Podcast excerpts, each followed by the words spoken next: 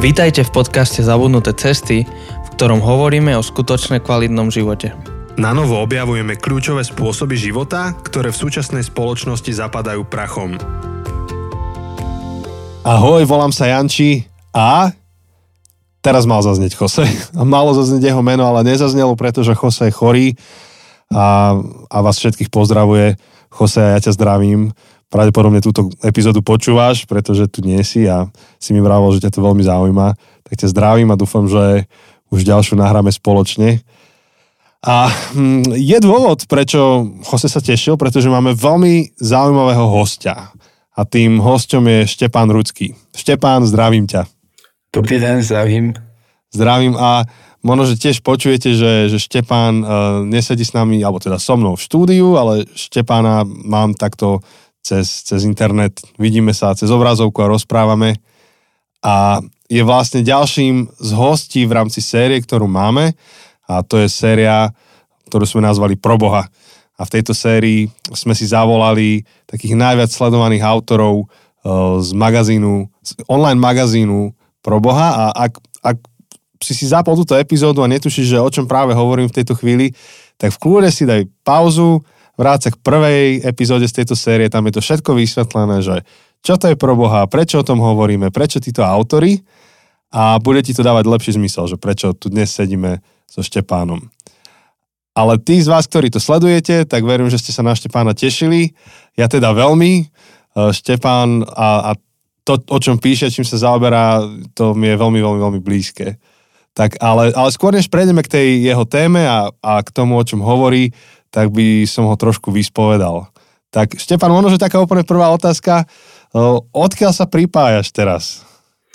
Já se e, připojuji ze svého e, rodinného domku z Třínce, e, konkrétně Oldřichovice u Třínce. Tak to si poblíž. To, rozmýšľam, no, že som to, mohol aj dobehnúť. no jo, to, to není daleko od e, slovenských hranic a na Slovensku jezdíme radi a Slováky máme radi. Áno, tak to sa dobre počúva, že, že to tu máte. A keď idete na Slovensko, tak ktoré časti máte radi, alebo kam cestujete? Tak nejčastěji do Tater, asi no. mi to nejvíc ľúbi. Pekne, pekne. Tak zatiaľ ste jedni z tých Čechov, ktorí ešte nepadli za obeď v Tatrách. Že no, to, to, to zvládate. A... to tak, jako tak, takovou nějakou vysokohorskou turistiku, ne to. Máte v rámci Tater nejakú obľúbenú destináciu? Nie, nie, niečo konkrétne? Mm, to spíš tam pod, pod vysokými ty. Hej. Tak, tak všeobecnejšie to tam máte. No, Tatanská lomnice a tak. Áno. Tak um, my zase s Chosem občas cestujeme smer Trinec, takže tiež to tam tak trošku poznáme. Ale zväčša ideme pracovne, že to nie je úplne, úplne za turistikou alebo za oddychom. A tak teraz sa, teraz sa takto pripájaš. No a um, povedz niečo o sebe, že keby, keby si mal nejaké dve alebo tri minúty sa predstaviť niekomu, neviem, v MHD, v autobuse, a tak a, ako, ako, ako povieš, že kto si? Tak já se ani v MHD moc nemusím představovat, protože jsem eh, lékař a setkávám se s, s desítkami, stovky, to už jsou tisíce lidí za mou kariéru. Když tu do města, tak mě většina lidí zná, protože dělám i v komunální politice, takže tady v Čínci jsem taková jako celkem známá osoba. E, jinak e, profesně jsem dětský lékař, e, mám specializaci v dětském lékařství, ale kromě toho i v dětské kardiologii a 27 let pracuji jako primář dětského oddělení u nás tady v Čínci. To je krajská nemocnice která obsluhuje tady širší okolí, asi víc než 100 tisíc obyvatel. Eh, máme na oddělení taky mnoho mladých lékařů a měl jsem tu čest se podílet na vzdělávání asi 35 dětských lékařů, takže to je taková investice, kterou jsem udělal ve svém životě do budoucna. Myslím si, že to přinese taky nějaké ovoce i v té péči o děti tady v okolí. No ale kromě toho jsem taky jsem taky eh, křesťan a eh, musím říct, že jsem se angažoval jako křesťan. Založil jsem spolu s několika dalšími kolegy lékaři organizaci, která se jmenuje Združení křesťanských zdravotníků v České republice. Tuto organizaci jsem vedl 18 let a teď už jsou další vedoucí, kteří mě vystřídali, ale pořád jsem v tom vedoucím týmu té organizace. No a kromě toho jsem se taky věnoval psání knížek na aktuální témata. Například alternativní medicina, to je taková, takové aktuální téma, o kterém se kdysi možná ještě víc než dneska mluvilo. A potom některé věci týkající se zdraví a nemocí. A teď naposledy jsem se věnoval knížce, která se jmenuje Ve víru evoluce.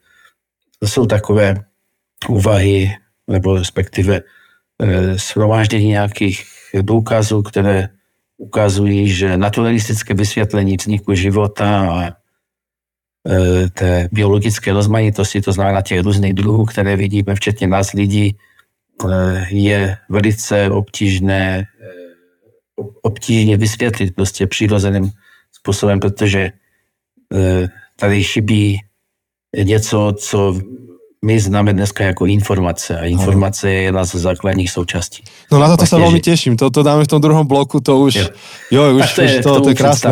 No. no ale tak ty, to, to si ma tak potešil, si po, otvoril niekoľko takých zaujímavých oblastí, ktorým sa venuješ a rozmýšľam, že len keď každú z tých oblastí by som teraz otvoril, tak máme na hodinu program, čo není reálne, ale hovoríš, že, že detský lekár no, viac ako 20 rokov. No, no tak si le, le, lékařem jsem 37 let, ale primářem detského oddelení jsem 27. Tak, 37 rokov lekár, 27 primár detského oddelenia, to je samostatná veľká téma. Mm, ako prvá otázka, čo mi napadá, je, že vymenoval si toto, vymenoval si komunálnu politiku, to všetko je práca s ľuďmi, tak ako to robíš, že po toľkých rokoch vládzeš, že si nevyhorel a že, že stále s tými ľuďmi to dávaš?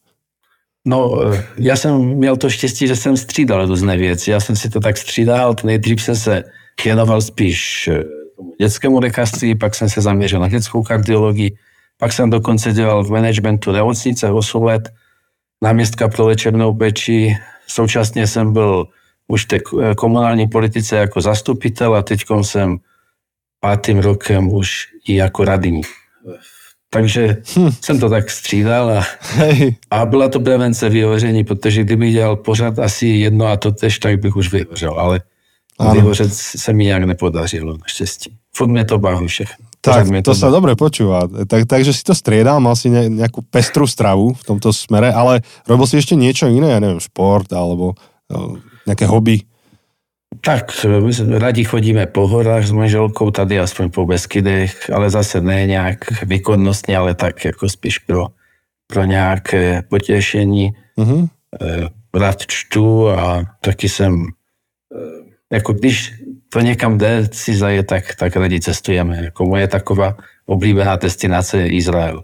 Tam jsme byli už několikrát. Uh, tak to je krásná zem. Koľkokrát ste boli v Izraeli? No, pětkrát jsme byli. Jednou se zájezdem a pak už na vlastní pěst. Nejdřív jsem tam zavezl své vlastní syny, kteří ještě byli tehdy svobodní a pak jsme tam jezdili s manželkou. Teď jsme byli naposledy u Mrtvého moře na takové dovolené. Takže... No krásně. Opäť ubudlo, posunulo sa ďalej. Prosím? Že, či, či jo, jo, sa posunulo no, to bylo, to more? To bylo děsivé zjištění. My jsme zjistili, že za 10 roků, kdy jsme tam byli naposledy s našimi syny, tak to moře se posunulo o několik kilometrů. Eh, ty letoviska, které tam byly kolem toho, úplně zničené. Hmm. ekologická katastrofa. No, pre nás toto bolo zaujímavé s manželkou, my sme tam boli ešte pred covidom a toto nám hovorili tí sprievodcovia, že pozrite sa tam, ukázali prstom a povedali, že tak tam sme sa kúpali minulý rok a teraz už sa tam ja. nedá, hej, už to ide drasticky, ako sa to posúva, tá pláž mŕtvého mora. No takže to je jedna z tých otázok, že, že čo, čo proti vyhoreniu, ale druhá ma zaujala, hovorí, že, že si zakladal to Združenie kresťanských lekárov. Zdravotníkov. To, zdravotníkov, zdravotníkov. To, nejenom lékaři, ale většinou to jsou lékaři, ale i zdravotní sestry. No, ďakujem. A prečo podľa teba je dôležité združovať kresťanov v tejto profesii? Čo, čo to môže priniesť? Tak pro ty lidi, kteří pracují ve zdravotnictví, je to taková možnost se sdílet s některými problémy, které nejsou schopni probírat třeba s, ve sboru, protože je těžko, abyste některé odborné věci i v nějakém křesťanském kontextu sdíleli někdy s těmi lidmi, kteří nikdy to nepochopí. Takže to je jedna taková oblast. Druhá věc, nebo důvod, že v oblasti medicíny je spoustu etických otázek, které je dobré si nějak taky rozebrat a toto je fórum pro takové, eh, pro řešení takových věcí. No a pak jde i o, tu, o to společenství těch lidí a eh, jo, asi, asi to jsou ty nejdůležitější důvody. A teď jsme měli naposledy konferenci, kde, která byla věnována konkrétně evangelizaci ve zdravotnictví.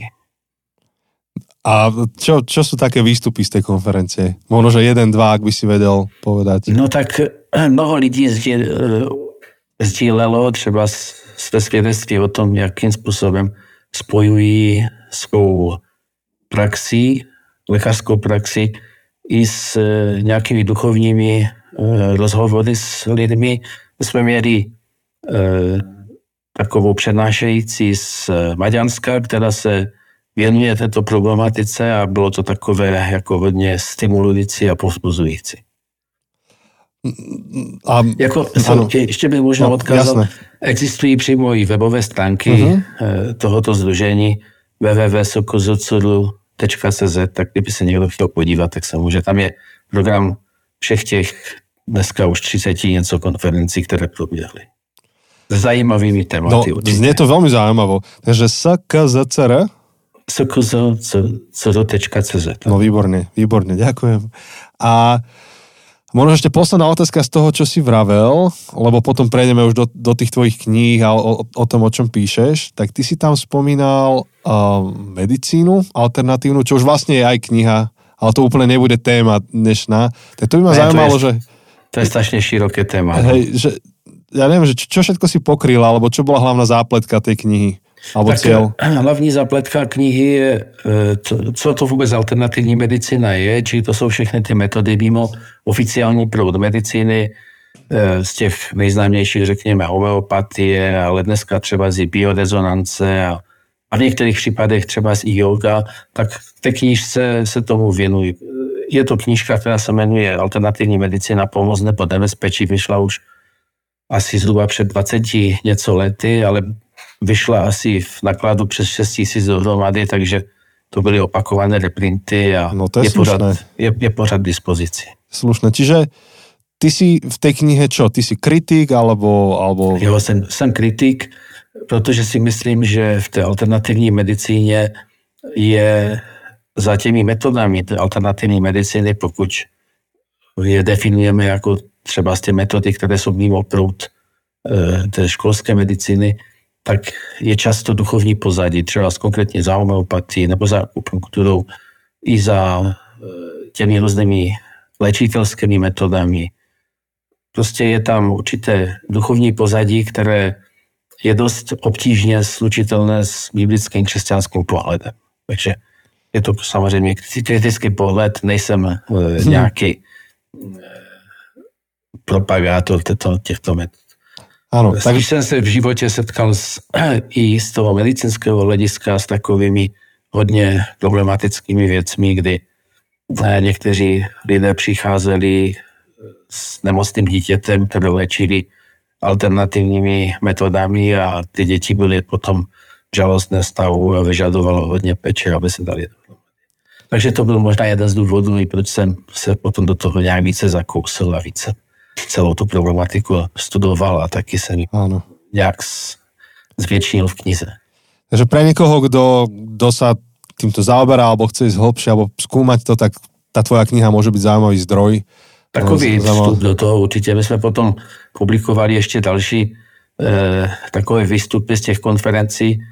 To jsou vlastně výstupy z konferencí Združení křesťanských zdravotníků. Jmenuje se to Mezi Biblí a medicínou a Mezi Biblí a medicínou dvojka a tam jsou vlastně takové různé přednášky na témata, která jsou byla aktuální, která byla na těch konferencích a kromě jiného tam byly některé ty nové věci z té alternativní medicíny, hlavně energetické metody, jo, protože se mluví dneska o energii, jaká energie čí, energie prána, energie e, která e, má do člověka vstupovat, včetně různých cvicí, ale to jsou vlastně všechno duchovní věci, které mají duchovní pozadí v nějaké filozofii nebo v nějakém náboženství. Většinou jsou to východní náboženství, která e, jsou východiskem tady pro, pro tyto med- Áno. metody alternativní medicíny. Mhm. Tak Ďakujem, že si to predstavil, ten materiál, takže určite teraz, ak to niekoho zaujíma, tak vie, že o čom to je a môže potom siahnuť po prípade. A mm, pomaly už prejdeme teda k tej, tej dnešnej téme, ale ja by som ti dal ešte jednu z tých našich spontánnych otázok, ktoré dávame. Aj som ťa na ne pripravoval trošku. Tak máme takú krabičku, volá sa Človečina a to sú také rôzne, rôzne otázky do diskusie dvaja si môžu sadnúť, potiahnuť a rozprávať sa. Keďže ty si nemôžeš do tohto šiahnuť a, a vyťahnuť jednu, tak ja budem prstom ukazovať a keď povieš stop, tak stáďal vyťahnem niečo. Môže byť? Aha. Dobre, tak uh, iba povedz. Stop. Stop, tuto. Nejak tuto náhodne niečo z tohto, po čom som šáhol. Kam najviac smeruje tvoja pozornosť? mém životě, nebo... To je úplne na tebe, že ako odpovieš na to. Kam najviac smeruje tvoja pozornosť? Tak snažím se, aby směřovala někam do budoucna, to znamená do toho, co nás čeká po, i po tomto životě, protože tento život je jenom omezený eh, úsek našeho bytí a věřím, že bude nasledovat něco, co bude potom. A snažím se celou, celý svůj život tady z této perspektivy žít, jinak by to nemuselo mít ani smysl. Respektíve si myslím, že by to nemělo smysl, kdybych se takto na život Áno, to je takéto pavlovské, že hladím na to, čo predo mnou, utekám, aby som dobehol do v cieľa. tomto smyslu. To, v tomto smyslu no. To je, tak to je krásna odpoveď. Ďakujem, ďakujem za odpoveď. A môžeme play, prejsť teda plynulo k tej téme. Tak, tak a v kľude ma oprav, ale tak ako som pochopil to, o čo tebe ide v článkoch, ktoré píšeš pre Proboha, tak to je spojenie vedy a viery.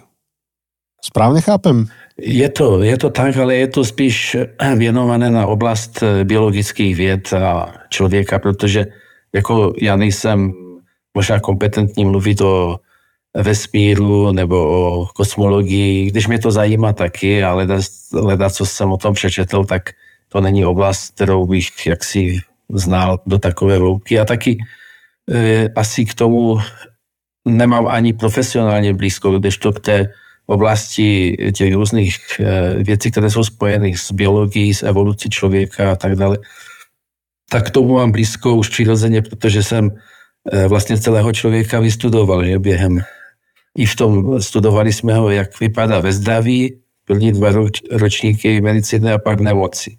Takže to jsou, to jsou oblasti, ve kterých se dá říct, že něco ví. Takže o, veda viera skrze biologickú vedu. Nejak, nejak tak.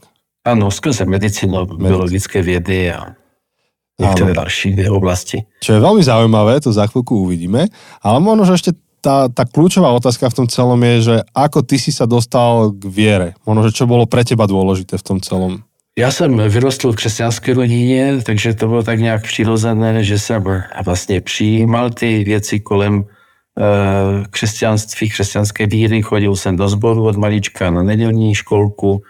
Eh, potom v dorostu jsem měl takové, takový moment, kdy jsem nějak vědomě eh, přijal tu boží nabídku týkající se spasení, ale to nebyl, to nebyl konec toho putování. Pak jsem odešel na vysokou školu a tam právě v té oblasti toho setkávání se s těmi různými pohledy na vznik života, na vznik člověka, na evoluční teorii, tak jsem jako dostal poměrně, e, řekl, velkou ránu do toho svého života víry a trvalo mi to zhodně, než jsem se s tím nějak probral a zpracoval všechno.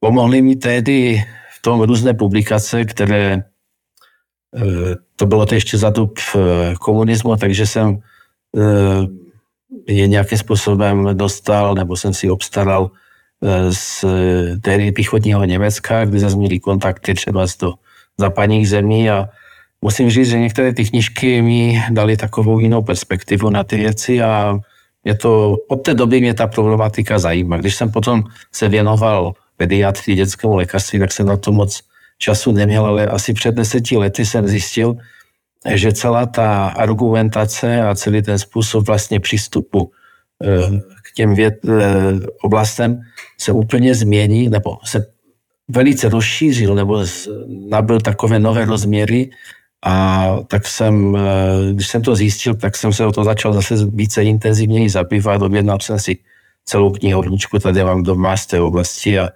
mnoho různých webových stránek, které pravidelně sleduju a musím říct, že je to takové moje hobby. Není to, já nejsem profesionální vědec, byť jsem ně, něco pro vědeckou oblast taky udělal. E, konkrétně jsem dělal nějakou vědeckou práci v oblasti vysokého tlaku dětí, ale to je aplikovaný výzkum nebo aplikovaná záležitost, to nemá nic e, společného s nějakým základním výzkumem. No nicméně něco se o to, něco o tom vím, tak aby byl schopen vůbec říct, co je nějaké vědecké hodnocení určitých e, skutečností a, a tak dále.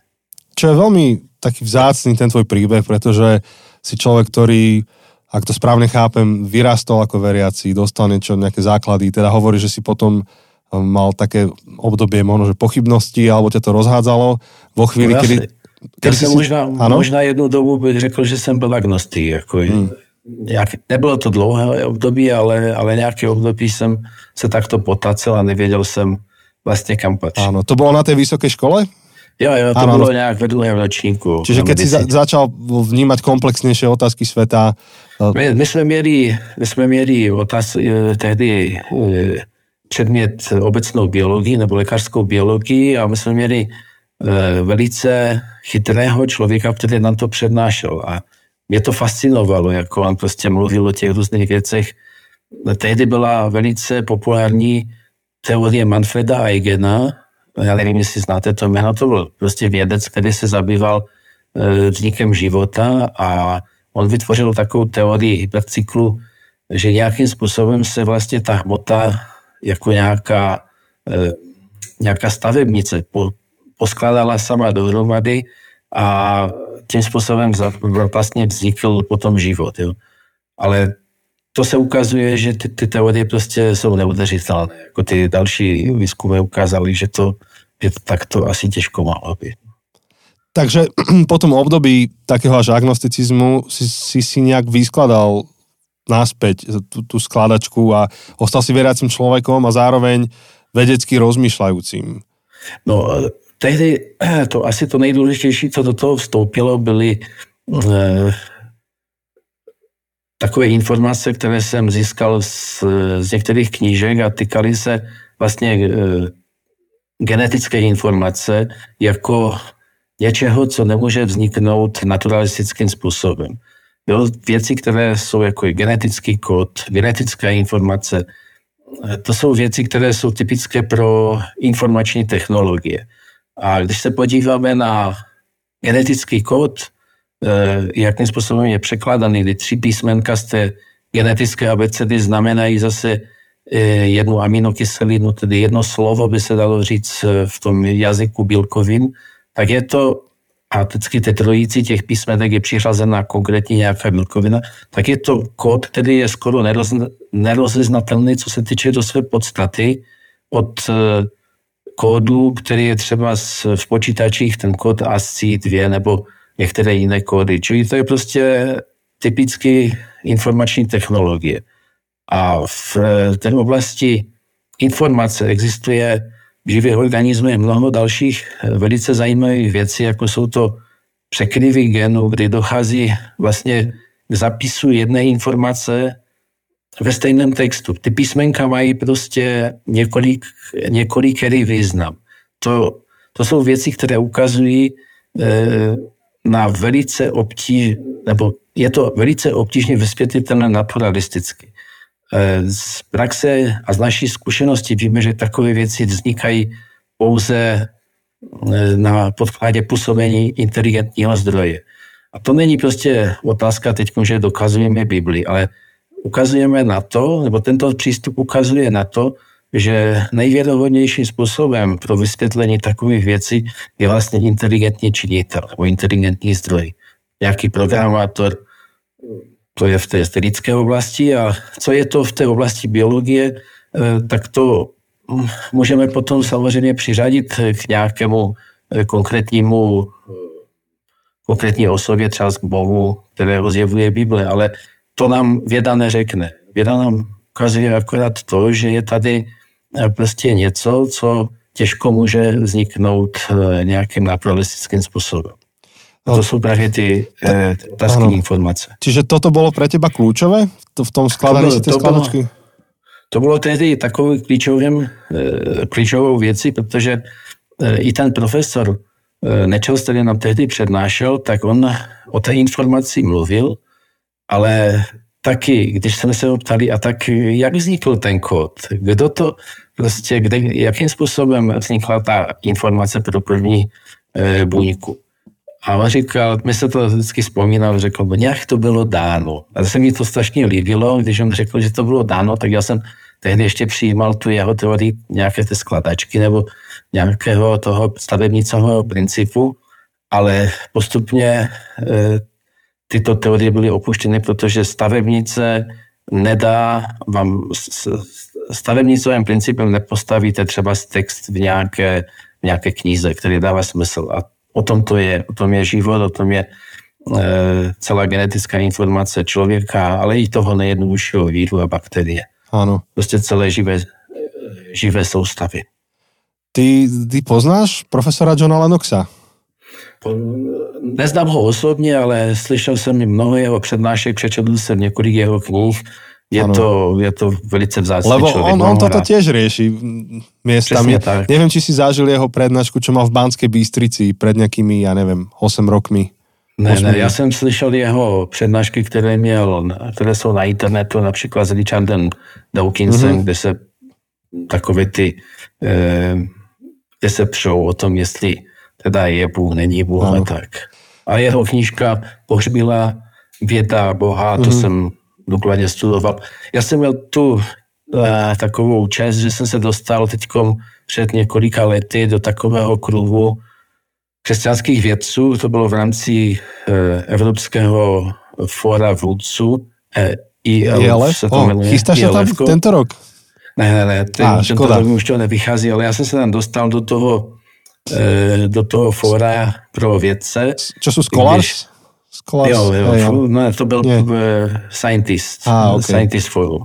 Já, škoda, a, že jsme se tam nestretli někdy. No a tam jsem slyšel teda mnoho, mnoho fakt dobrých přednášek od některých předních uh, vědeckých kapacit ano. v této oblasti. Víš dát nějaké jména, že keby někdo chcel googlit alebo na YouTube hledat, že, že čo má popočúvať? Tak mě, mě nejvíce oslovují eh, jména, jako je eh, Steven Meyer, to je takový jako filozof vědy, Eh, který se touto problematikou zabývá. Potom je to eh, Michael Behe, který je vlastně autorem knižky kdysi dávno publikované Darwinova černá skřínka, ale on teď vydal eh, několik dalších knih. Ta poslední se, nebo ta předposlední se jmenuje Darwin Devolves, tedy Darwin padá. A tam velice podrobně rozebírá.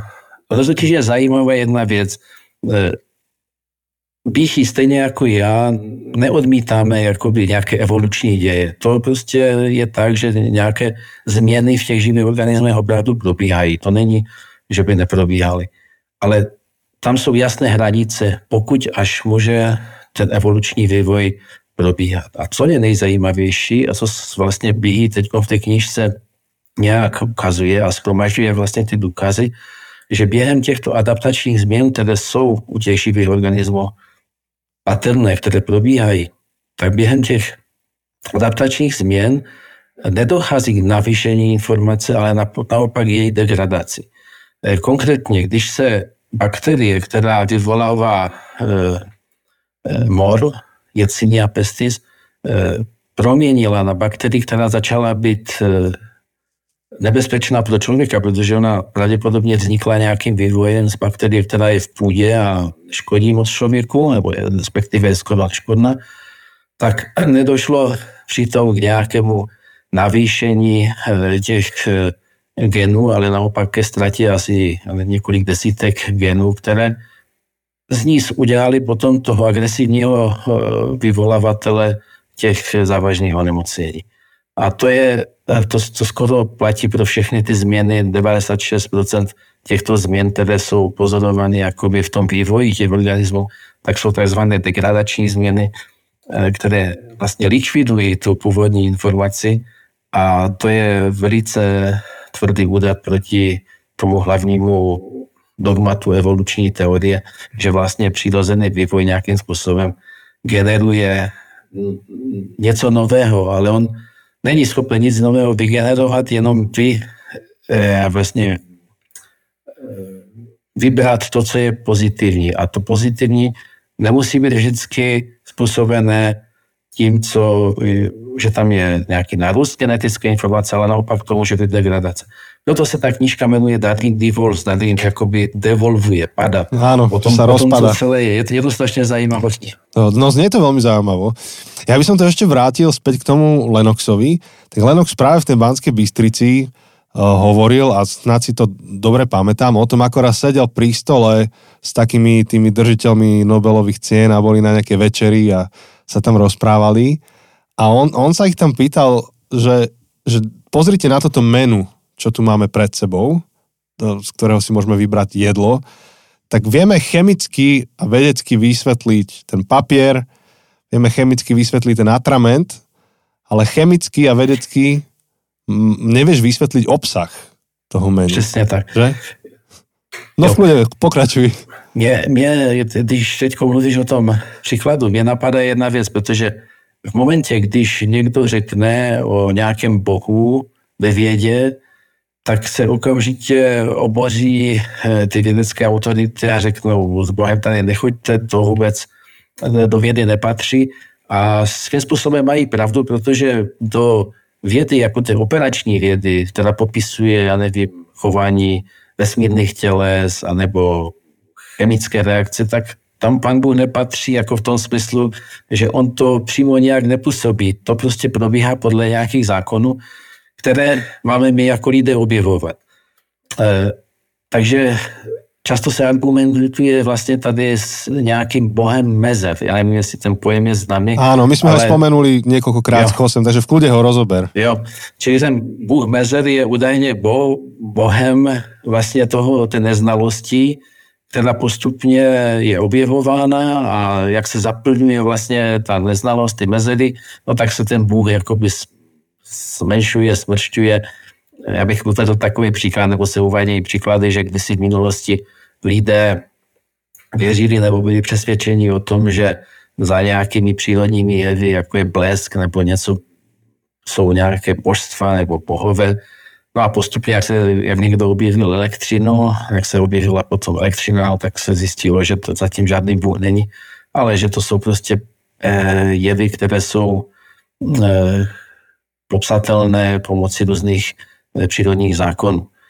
Ale není to tak jakoby eh, jednoduché, jednoznačné, jakože to musí platit ve všech případech. Jako v těch případech, které lze testovat, které jsou, eh, které jsou opakovatelné a testovatelné, tak s tím není problém. Jenomže věda zkoumají některé věci, které jsou vlastně jedinečné. Cizím slovem se tomu říká singularity, a ty singularity eh, nejde proskoumat ani v nějakém experimentu, ani se vlastně nejde k tomu nějak vrátit. Takže tady to vědecké bádání eh, probíhá způsobem jako nějaké detektivní práce. Víte, že když je někde nějaký trestný čin nebo nějaká, nechci mluvit nějaké negativní věci, ale no někde něco ukrade, eh, no tak se hledá prostě stopy po zloději a mm-hmm. teďkom záleží na těch důkazech, které jsou. A ty důkazy, které jsou nejvěrohodnější a nejlépe zapadají do celé toho, celého toho příběhu, který je nějakým způsobem rekonstruovan, tak ty jsou považovány za nejvěrohodnější a někdy na základě toho je člověk odsouzen k nějakému trestu. A, ale i soudcové se můžou milit, takže stejně to může být i v té vědě, vlastně říkáme, že je to věda, na rozdíl od té operační, která popisuje ty opakovatelné jevy, tak to, tady je nějaká věda o počátku. A v té vědě o počátku neexistují prostě možnosti e,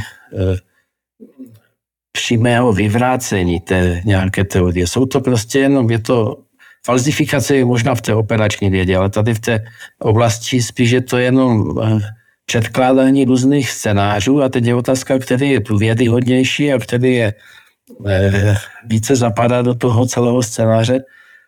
Problém je, že současná věda vlastně se řídí takzvaným metodologickým naturalismem, to znamená, že automaticky dopředu eh, eliminuje všechny příčiny, které mají cokoliv společného s nějakou inteligencí. Čo je v podstate čili, už ale ideológia, alebo nejaký To je ideológie, čili to je ideológie, ktorá tam je od 19. století eh, a eh, je správne, že eliminovaná pro tu oblast té operační vědy, ale v té oblasti toho eh, té vědy o počátku, eh, tam to prostě je udělané, ta eliminace je provedena čistě ideologicky. Tady mi se líbí eh, Steven Meyer, který ukazuje na, na v té jedné z posledních knižce, to se jmenuje, ta se jmenuje Návrat hypotézy Boha ve vědě, a ukazuje na ty hlavní eh, důkazy existence On samozřejmě nemluví o Bohu křesťanském, když jo, on je křesťan, evangelikální křesťan, ale mluví vlastně o teismu, jo, o teistickém přístupu. A ukazuje, že eh, ty některé eh, do objevy posledních desetiletí nebo jo, desetiletí ukazují na to, že vysvětlení některých jevů je mnohem lépe a vědohodněji vysvětlitelné právě těmi eh, existenci nějaké inteligentní příčiny. Ano. Konkrétně jsou to věci, jako je eh, jemné vy... Ja, ja ti do toho iba trošku no. skočím, že teraz vlastne prechádzaš k téme inteligentného dizajnu, správne chápem? V podstatě se dá říct, že je to už, ano, ta hlavní argumentace toho inteligentního ano. E, Čiže ja, ja, ja, ja by som ten iba zhrnul po tento bod a potom môžeme prejsť v kľude do tej, do tej kapitoly. Ano. Čiže uh, to, o čom hovorí aj on, aj, aj, aj John Lennox, aj ty, tak to je o tom, že um, máš tú operačnú vedu, ktorá je veda sama o sebe, tam netreba miešať nič ďalšie, ale potom je, je tá, ten druhý aspekt vedy, kde vlastne potrebuješ získať ten veľký metapríbeh vesmíru, že odkiaľ, odkiaľ to prišlo, kam to ide. A tá otázka základná je, že čo je najlepšie vysvetlenie toho, čo pozorujeme. A to je zaujímavé vidieť, že, že bez ohľadu na to, že či biologicky ty riešiš tú biologickú časť vedy, alebo aj iná časť vedy, vždy to dojde do nejakého času T0, kde sa všetci škrabu po hlave a rozmýšľajú nad tým, že ako sa z ničoho urobilo niečo, ako z ničoho je toto. Hawking, keď, keď píšete svoje veci, tak prišiel do bodu T0 a povedal, že no, tak v bode T0 bola gravitácia. Hej? A, a na otázku, že ako sa vzala gravitácia, má podľa mňa takú podobnú odpoveď, ako ten tvoj profesor, že nejak to bolo dáno, hej? Nejak to bylo dáno. No jo, ale už to že, to, že tam bylo něco, co bylo dáno, to znamená, že někdo musel ano, něco dát. Jo? To, to, to, prostě, ano, oni, to... oni říkají, že nebylo nic, ale tam bylo něco. Jo? To je Lorenz Kraus třeba říká, že, že to vzniklo z ničeho, ale když nic je něco, tak je to problém. Tak, ne, tak to není nic. Něco není nic. To je ano. prostě něco. Áno. A, a Lennox to krásne tiež hovoril, že, že ak máme zákon, tak musí byť aj zákon o darca. Čiže ak tam je ten gravitačný zákon, tak otázka je, že kto je zákon o darca gravitačného zákonu? Ako, ako sa to stalo celé?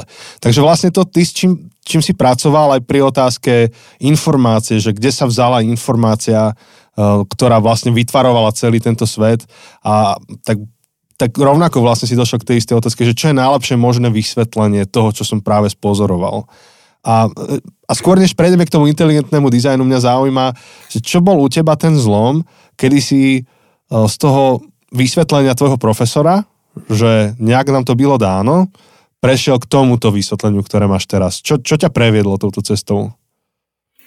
No, byly to eh, knížky eh, jednoho profesora, si teď to jméno nemůžu vzpomenout, kterého jsem, eh, kterého jsem slyšel i osobně a dokonce se o tom, já se možná podívám do toho, dokonce se prostě o tom zmiňuje i zmiňují v té knižce, mm-hmm. jmenoval se to, jmenoval se doktor Wader Smith, on už, on už zemřel, ale on napsal několik knih právě na toto téma, kdy ještě z dob vlastně, kdy nebylo tolik známo o té genetické informaci, ale už se vědělo, že existuje, jak funguje zdoba, tak on vlastně dovedl s tím pracovat a říká, žádné algoritmy, žádné informace, žádné kódy nikdy nevzniknou eh, přirozenými procesy. To prostě není známo. Nikde hmota tyto vlastnosti nemá. Eh, jsou lidé, kteří tvrdí, že třeba z Marek Vacha tvrdí, že hmota obdržela nějaký, nějaké stvořitelské charisma, ale jako to prostě jsou věci, které nikdo nedokázal. To je jeho filozofické tvrzení, se kterým já nemůžu souhlasit. Eh, prostě hmota nemá tady tyto vlastnosti a k tomu, aby se hmota takovým způsobem zorganizovala, ne, nepostačí ani nějaká sebeorganizační, sebeorganizační schopnost, nestačí k tomu ani náhoda. Já jsem byl překvapený e, výpočty, které, nebo výzkumy, které udělal e, jeden vědec, jmenuje se Douglas Axe, který vypočítal, že vznik jenom jednoho jediného proteínu e, nějakými přirozenými naturalistickými procesy má pravděpodobnost 1 k 10 na 77. No, to je velké po, číslo. no, jako já, já bych to přiblížil, jako v naší galaxii je nějak zhruba 10 na 65. až 68. Eh, eh, částic. Jo, takže i kdybychom použili všechny částice tady pro nějakou generaci eh, tohoto jednoho proteinu, tak nemáme šanci jako v reálném, hmm. v reálném světě. A přitom v té nejjednodušší buňce je 250, aspoň 250 druhů proteinů, které potřebují každý za tuto, tuto generaci nějaké, e, s nějakou pravděpodobností, která je takto, takto nízká. Takže eh, No to je obrovské přirozené, číslo. Obrovské. Přirozené procesy, jako, oni se samozřejmě někteří věci snaží to zrelativizovat, že jsou i ně, některé proteiny, které mají nižší pravděpodobnost, nebo teda, že to číslo je, není tak vysoké, no ale stejně se dostáváme ano. prostě k takto zavratným číslům, které překračují jakýkoliv rámec serióznosti. Ano. Čili ani náhoda, ani sebeorganizace, ani její kombinace není schopna tady tyto věci nějakým způsobem vygenerovat. Eh, dneska eh, je velice populární teorie mnoho vesmíru, uh-huh. multiverse teorie. A ta říká, že vlastně eh, vznikaly postupně různé vesmíry a byly generovány nějakým zase nějakým mechanismem a vznikaly, až vznikl pak ten náš, který měl to štěstí a všechny ty parametry, které, které umožnili vznik života. Ale eh, Steven Meyer právě v té své knižce analyzuje tady tu otázku mnoho vesmíru a říká, že k tomu, aby ta teorie mohla být platná, tak by muselo být splněno deset nějakých zase předpokladu, deset nějakých daností, věcí, které jsou dané, aby generovali vlastně ty vesmíry. Takže, jak to někdo řekl, buď si můžete vybrat jednoho stvořitele, anebo nějaký multiverse a k tomu nějaký generační stroj, který je bude generovat. Já nevím, co vyžaduje větší víru, co vyžaduje, co, co je věrohodnější e, přístup. Hmm nebo jak se používá tu okamovou břitvu, tento porovnání, že co je jednodušší mm-hmm. a věrohodnější vysvětlení. No tak pro mě tedy je určitě ten inteligentní zdroj, který něco nějakým způsobem nastavil. Áno, a tým vlastne to premostuješ do tej témy, ty si už načal, ja som ťa prerušil vtedy. Inteligentný dizajn je vlastne spôsob nazerania na vesmír, alebo to teória, ktorá hovorí o, o tom, že Ehm, že mnoho vecí, alebo príliš veľa vecí vo vesmíre nesie rukopis nejaký. Právě ne, nejenom ve vesmíru, ale právě v živých organismech a tam je to přímo, přímo rukopis, eh, bych řekl eh, doslova a dopisované podpis buňce, jak to nazval Steven Meyer, to je jedna, jedna jeho knižka se jmenuje Podpis buňce a podpisem v buňce je genetický kód a genetická informace. To je naprosto Eh, neslychaná věc, protože vemte si, že existují dneska ty výzkumné projekty, které se jmenují eh, SETI, to je zkrátka to hledání těch eh, mimozemských civilizací, a my pořád hledáme nějaké signály, nějaké prostě informace, které by z toho vesmíru k nám doběhly a ukázaly, že tam existuje nějaký inteligentní zdroj. Jeden matematik, a to není křesťan, ani není věřící, napsal takový článek, ve kterém říká, že ty sety jsou vlastně v nás, jo, jako v tom DNA, když analyzuje z matematického hlediska ten genetický kód, tak říká, to je prostě digitální informace, která je e, zapsaná v nějakém jazyce, jak máte programovací jazyk, to je taky programovací jazyk, a jako on nemluví o nějakém bohu, on mluví o nějakém počítadle, které bylo na začátku, ale tak počítadlo, matematika, to jsou všechno abstraktní věci, kdy to už Platon a ti filozofové v Řecku, v Řecku kdysi dávno říkali, že to je nějaký svět ideí, no tak proč e, si myslet, že všechno to vzniklo z té hmoty, jako proč neuvažovat o nějaké inteligentní příčině. Ta inteligentní příčina je prostě mnohem věrohodnější vysvětlení. Takže No, ty hovoríš, že, že inteligentný dizajn sa týka biológie, ale ja som zachytil aj nejaké argumenty, ktoré sa týkajú to, toho makro, alebo toho väčšieho vesmíru. Určitě, je to tak. Že či, aj tam si ten, zašiel někde v svém zkoumání? Steven, alebo... Steven Mayer eh, v té knižce mluví o třech eh, takových hlavních argumentech. Ten první je začátek vesmíru. Jo, ten, to, čemu kdysi se říkalo eh, Big Bang, nebo říká se mu Big Bang, to vlastně vytvořil Fred Hoyle, to byl fyzik, který eh, jemu se to hrozně nelíbilo, ta teorie, protože řekl Big Bang, nějaký Big Bang, nějaký velký třesk, co to je, co to je za teorie. Eh, ale potom, když začal zkoumat vznik eh, uhlíku, v, takže to je, abych, abych se vrátil k těm člence. Mm-hmm. První věc je, že vesmír má nějaký začátek. Všechno, co mělo nějaký začátek, musí mít nějakou vyvolávající příčinu. To je hlavní kosmologický argument. A na to navazuje potom ten argument vlastně, co mohlo být tou příčinou, čili něco, něco mimo hmotu, mimo čas, něco mimořádně silného, něco, co uh, prostě uh, mohlo způsobit takový účinek a to velice dobře zapadá do uh, osoby nějakého boha, tedy konkrétně v tom případě boha Bible. Mm-hmm. I boha Bible. To, ten druhý argument je jemné vyladění ve vesmíru. A ten mm-hmm. mluví o tom, že ty různé konstanty, které jsou například gravitační konstanta nebo některé další věci, jsou k sobě vzájemně velice do, jemně vyladěny a kdyby třeba z gravitace byla jenom o něco silnější než je, tak by vlastně celý vesmír se zapadl do sebe, kdyby naopak byla něco, něco slabší, že by se rozplul a nebylo by sněhu. Ale jemné vyladění je věc, která se týká i biologických systémů. Mm-hmm. A o tom se začíná čím dál více mluvit. E, je zajímavé, že se vlastně ten evoluční žargon začíná proměňovat v takový designerský žargon a mluví se, existuje obor systémová biologie, který vlastně studuje živé systémy jako kybernetické systémy mm-hmm. z mhm. matematického hlediska, informačního hlediska a tam ty otázky nikoli evoluční pohled, ale spíš k čemu to slouží, kam to vede, e, jsou čím dál víc e, uplatňovány. Takže se do té biologie zase tlačí ta věc, která byla vlastně vytlačena, to je teleologie, vlastně nějaký účel. Mm-hmm. Jo, mhm. že kdysi se říkalo, že to všechno, všechno má nějaké, e, jsou, jako všechno má nějaké zbytky evoluce, jsou tam nějaké rudimentární orgány, jsou tam prostě nějaké věci, které ukazují na proběhlou evoluci ale dneska se ukazuje, že to tak úplně není.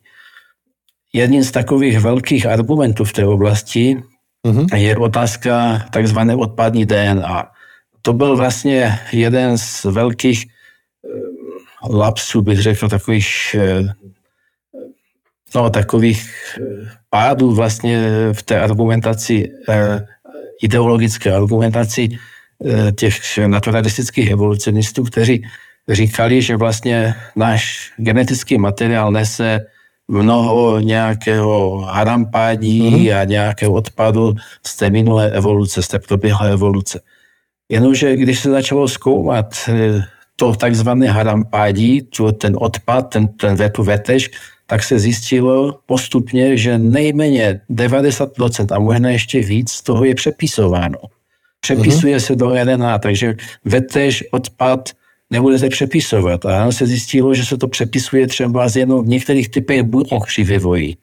To znamená, že ten odpad, který měl být kdysi možná více než polovina, možná 80%, tak dneska se ukazuje, že z velké části je funkční. Má prostě funkci při regulaci genomu.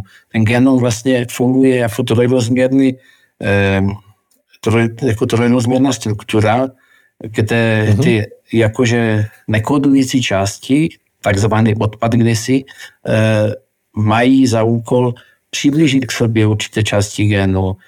Kdybych to předložil do nějaké počítačové e, hantýrky, tak by mohl říct, že to jsou nějaké adresáře, podadresáře mm-hmm. a působí vlastně jako, jako regulační systém. Ano. Či to, to ukazuje prostě na to, že ty věci jsou daleko více vyladěny, než se si myslelo, nebo buněčná membrána, že je obrovským mm-hmm. způsobem vyladěna, Hej. aby propouštěla nějaké látky e, ano. ven, aby vpouštila nějaké látky, aby se buňka nerozpadla. Áno, čiže to je, to je zaujímavá oblasť, ktorú popisuješ, pretože presne tak niekto sa môže pozrieť na to, čo je okolo nás a povedať, že fú, tak ak to stvoril nejaký stvoriteľ, tak e, to urobil veľmi čudné, lebo sú tu nejaké zbytočnosti, napríklad kostrč na ľudskom tele. No, to kostrč je právě jiná otázka, ale to je, to je, to je to, co třeba se taky uvádí v některých knížkách, zase Marek Bacha to zase uvádí. Mně se to, jak když jsem se trošku začetl o kostrči, jaký má význam, ona tvoří panevní dno, to není něco, co je zbytečné, ta kost prostě drží pohromadě, jinak by nám vypadly vlastně vnitřní orgány, ona drží pohromadě ty různé, eh, nebo z toho vycházejí různé vazy a svaly, které drží ten, tu spodní část, nebo tu spodní hranu našeho těla. A e, při poruše kostrče a toho panevního dna vzniká spousta různých e, problémů, takže mluvit o nějaké to, že se to dá odstranit a jakože člověk může žít, to není žádný argument o tom, že je to zbytečný orgán. To se dá odstranit žlučník, zase odstranit polku žaludku, polku a pořád žijeme, jo, takže to je, to je úplně nesmysl. Hej, ale stejně tak, ta, ta stejně tak apen... Áno, no. prepač. Appendix. Ne, ne, stejně, stejně tak appendix, že ten má taky jako význam, to je vlastně taková, takové místo, kde se Eh, takové útočiště pro ty dobré bakterie při průjmu. Když vznikne průjem v organismu, tak se ty bakterie tam můžou schovat a když průjem pomíne, tak zase se obnovuje z toho místa vlastně. Takže je to taký bunker.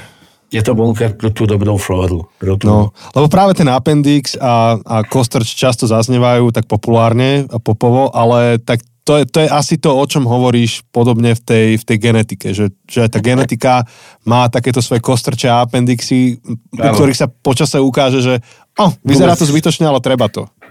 No ne, tam, tam, je to, tam je to přímo, tady se ještě o to by mohlo u těch orgánů pořád přijít a diskutovat, ale tam je to, tam je to už bez diskuze, tam je vidět, že ten systém funguje úplně jinak, než jsme si představovali právě před 20 lety, že to jsou jenom, že to je nějaký text na úrovni lineární informace, které se dá číst, ale tady to funguje v prostoru. To funguje v trojrozměrném prostoru, hmm. kde se to vzájemně... Je to, já bych to porovnal k nějakému, když se váží špagety, hmm. tak se různě k sobě přiblížují, oddalují a nějakým způsobem fungují. Tam je to u toho varu to je neřízený proces, ale to je, tady to je řízený proces, že se k sobě přiblížují, oddalují a nějakým způsobem ty geny se regulují. Hej, takže to je obrovsky fascinujúca vec. Predpokladám, že viac o tom píšeš v tej knihe, čiže keby ano, niekto tam, chcel... Tam přímo několik kapitol tomu je věnováno tady těm, těm oblastem týkajících se prostě těch genů, genetickou informací. Skvelé. No a keďže, keďže nám pomaly končí čas, tak ja mám ešte dve krátke otázky. Jedna z nich je taká, že stačí, keď naozaj iba stručne na ňu odpovieš a ľudia sa viac môžu dočítať. Ty si mal eh, na Proboha portáli taký článok o tom, že nejakým spôsobom indície smerujú k potvrdeniu spoločného predka ľudí. Čo, čo to bolo?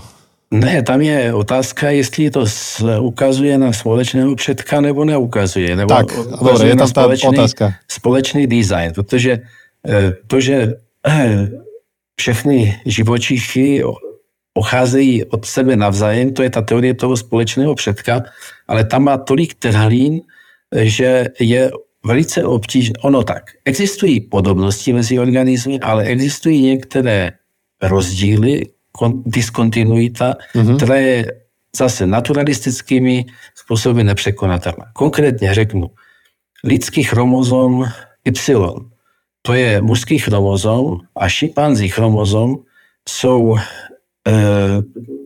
od sebe se líší asi v 30%. Takže jestli se je řeč o nějakém 1%, 2% rozdílu mezi DNA šimpanze a člověka, tak pro mužský chromozom je to úplná katastrofa, tam to vůbec neplatí. A toto jsou věci, které prostě je obtížné naturalisticky vysvětlit. Stejně tak existuje mnoho takzvaných siročích genů u některých druhů, eh, kde tyto věci, tyto geny musely vzniknout ve velice krátkém období. A eh, v současné době pro vznik eh, siročích genů, tedy genů bez rodičů, bez nějakých předků, neexistuje žádné racionální dobré vysvětlení. Akorát se mapují a zjišťuje se, že jich je čím dál tím víc celé té biologické říši obrovské množství siročích genů, které se tady najednou objevily a nikdo neví odkud.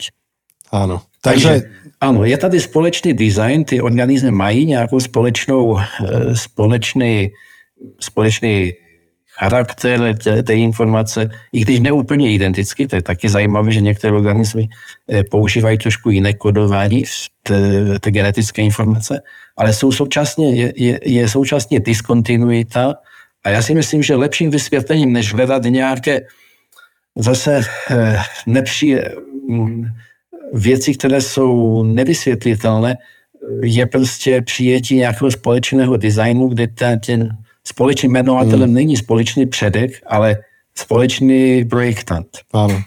Lebo mať spoločného predka by vlastne znamenalo, že všetko na svete sa vyvinulo z, z jedného organizmu. Ano, tak to, to, je, to, je, to je základní, základní e, poučka Darwinismu. Áno, ale, ale to, to, to, to, jako... čo ty opisuješ, že vlastne to, že ono sa to podobá, ale preto, lebo to má spoločný rukopis, ale nevychádza ano. to z jedného organizmu, ale z jedného uh, dizajnéra, ktorý to, tak. ktorý to podobne A to si myslím, že je, že je zásadní rozdiel. No tak to je opäť veľká, veľmi fascinujúca vec. Kohokoľvek to zaujíma, tak si môže zoštudovať, e, minimálne môže začať tvojim článkom. No a posledná otázka, ktorú mám na teba, je taká ako keby z druhej strany, e, že keď premýšľaš nad, nad celou touto tematikou, že či je nejaká oblasť alebo otázka, kde nemáš veľmi vysvetlenie a, a hľadaš ho. Možno, že tak, no, a, a, asi tak. Tak jsou některé věci, na které e, člověk e, nemá odpověď. Já teď země konkrétně rychle nic, nic nenapadá, ale jsou samozřejmě i v té genetice některé věci, které jsou jsou záhadou, například i to, že neseme některé geny, které, kterých se zatím takzvané pseudogeny, kterých se třeba zatím nepotvrdila funkce, ale jsou z druhé strany pseudogeny, kde se našla funkce. Takže je to takové spíš očekávání, co přinese další výzkum a s napětím sledují různé články a snažím se prostě e, dozvědět o tom, co nejvíc, když říkám při své práci, naozaj na to tolik času a ano. dělám to spíš na takové populární vědecké úrovni, než na nějaké úrovni, kdy sedím v laboratoři a zkoumal bych to přímo v nějakém přístroji. Ano. A je niečo, čo by si rád odkázal poslucháčom? Máš voľné slovo teraz. Jo, já bych odkázal, aby se nespokojili s některými odpověďmi, které jsou dneska, eh, bych řekl, možná až tabuizované eh, a hledali prostě eh, odpovědi takovým způsobem, že budou následovat důkazy. To znamená, pokud důkazy povedou od naturalistického vysvětlení, tak ať se nebojí tímto Eh, touto cestou jít, i když je to povede třeba k tomu, že budou muset přijmout i nějaký inteligentní zdroj, nějaký inteligentní vysvětlení. A možná to někoho potom povede jich přemýšlení o tom, o původu člověka, o našem smyslu života a vůbec o tom, kam směřuje ve svém životě. No, krásne. Ďakujem, ďakujem za takéto zhrnutie. A priatelia, vás chcem pozbudiť, že, že stále platí, že môžete položiť otázky našim hosťom, pretože na konci tejto série, čo bude už o dve epizódy, budeme mať e, epizódu otázok a odpovedí. A z tých otázok, ktoré nám zašlete, tak my sa ich pokúsime doručiť našim hosťom e-mailom alebo nejakým spôsobom a možno, že dostaneme nejakú odpoveď naspäť. Ak áno, tak vám ju zverejníme. A tie, link na, na tieto otázky nájdete na našich sociálnych sieťach. Ak, ak vôbec nie ste na sociálnych sieťach, tak napíšte nám na e-mail a ten e-mail nájdete na adrese zabudnutecesty.sk. tam nájdete naše kontaktné info, ale najlepšie, keď cez tie sociálne siete prídete na, na slajdo, ktoré máme aktivované práve pre, pre túto sériu a v rámci toho slajda nám napíšete otázky. A nezabudnite napísať, že komu ich kladiete, lebo niektoré otázky pribudli a nie, nie sme si úplne istí, že, že komu boli adresované. A, takže komu ich kladiete a my, my potom zoženieme na ne odpovede. Takže po, toľko na dnes. E, samozrejme pripomínam, že všetky informácie o našom podcaste, o tom, kde budeme aj spolu s Chosajem sa vyskytovať v priebehu roka, v ktorých mestách, na akých akciách, um, čo robíme, na čom pracujeme, všetky informácie nájdete na Instagrame, Facebooku, ale aj na našom webe uh, zabudnutecesty.sk. Ak sa vám páči to, čo robíme a chceli by ste to podporiť nejakým spôsobom, tak tiež môžete tak urobiť cez platformu Patreon, ktorú taktiež nájdete na našom webe.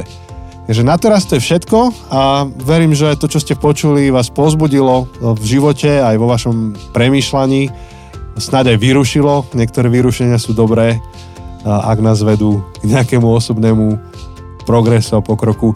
Ja vám prajem, aby ste sa mali dobre a snad sa počujeme opäť o týždeň. Ahoj!